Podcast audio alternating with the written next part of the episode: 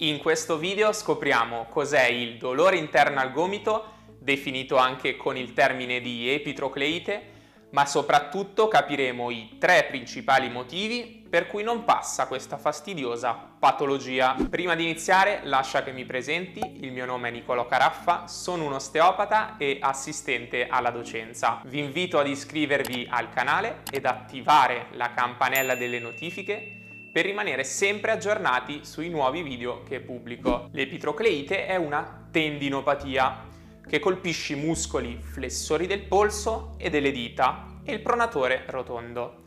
Questi muscoli sono coinvolti proprio perché hanno la loro origine sull'epitroclea. Questa patologia colpisce soprattutto le persone che fanno movimenti ripetuti di flessione del polso, che si verificano appunto quando giochiamo a golf, e infatti viene anche chiamata gomito del golfista.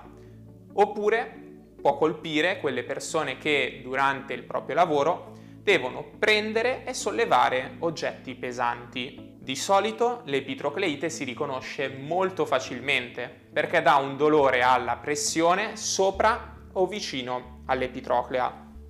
Dovete sapere che negli ultimi anni i ricercatori hanno sostituito il termine epitrocleite con epicondilalgia mediale, in quanto più che una infiammazione del tendine è una vera e propria degenerazione. Il ruolo dell'osteopata è quello di valutare la persona a trecentosessanta gradi, perciò sarà riduttivo valutare solamente il gomito e quindi ci si focalizzerà anche sulle articolazioni a monte e a valle come la spalla e il polso, ma non solo, anche il tratto cervicale e dorsale.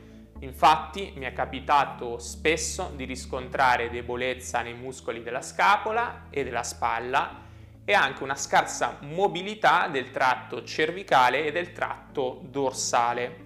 Fatta questa breve introduzione iniziale per inquadrare al meglio la patologia, vediamo adesso quali sono i tre principali motivi per cui non passa l'epitrocleite. Il primo motivo è il riposo assoluto. Spesso quando sentiamo dolore pensiamo che sia necessario fermarsi con l'attività sportiva.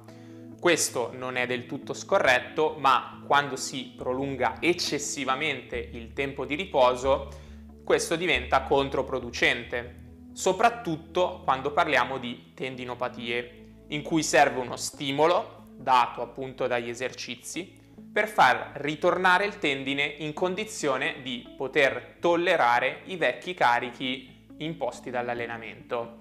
La soluzione in questo caso è quella di imparare il riposo relativo, che consiste appunto nel muovere il braccio, a usarlo durante il giorno, evitando però quelle attività che possono aggravare ulteriormente i sintomi. Il secondo motivo è la mancata modifica delle attività. Infatti può essere necessario modificare l'attività o la tecnica prima che si ritorni all'attività ripetitiva o stressante. Cerco di spiegarmi meglio. Quindi sarà necessario, ad esempio, prendere lezioni di golf per correggere una tecnica scorretta, oppure si dovrà modificare l'uso di attrezzi, utensili o la propria postazione di lavoro. Il terzo motivo riguarda gli errori nelle progressioni. Capita troppo spesso di voler esagerare con il peso perché si ha molta fretta di riprendere gli allenamenti. È comprensibile voler ricominciare in fretta lo sport che si ama, ma è necessario anche rispettare i tempi di guarigione del tendine. Infatti è doveroso incominciare con alcuni esercizi usando dei pesi liberi o una banda elastica e successivamente aumentare in maniera graduale il carico in modo da rinforzare i muscoli e prepararli alle loro normali funzioni. Bisognerà poi progredire con velocità maggiori prima di aumentare nuovamente il peso. Sarà poi fondamentale essere costanti nell'eseguire questi esercizi per un periodo di almeno sei dodici settimane e dovranno essere svolti dalle tre alle quattro volte a settimana, lasciando ovviamente qualche giorno di riposo. Se volete conoscere i tre esercizi più indicati per guarire dall'epitrocleite, vi invito a guardare questo video e ve lo lascio qui sotto nella descrizione. Bene, vi ricordo di iscrivervi al canale, cliccare anche la campanella delle notifiche per rimanere sempre aggiornati sui nuovi video che usciranno.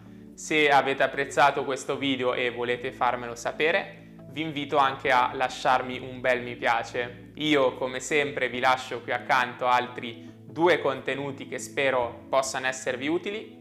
Cliccateci sopra e vi auguro anche una splendida giornata.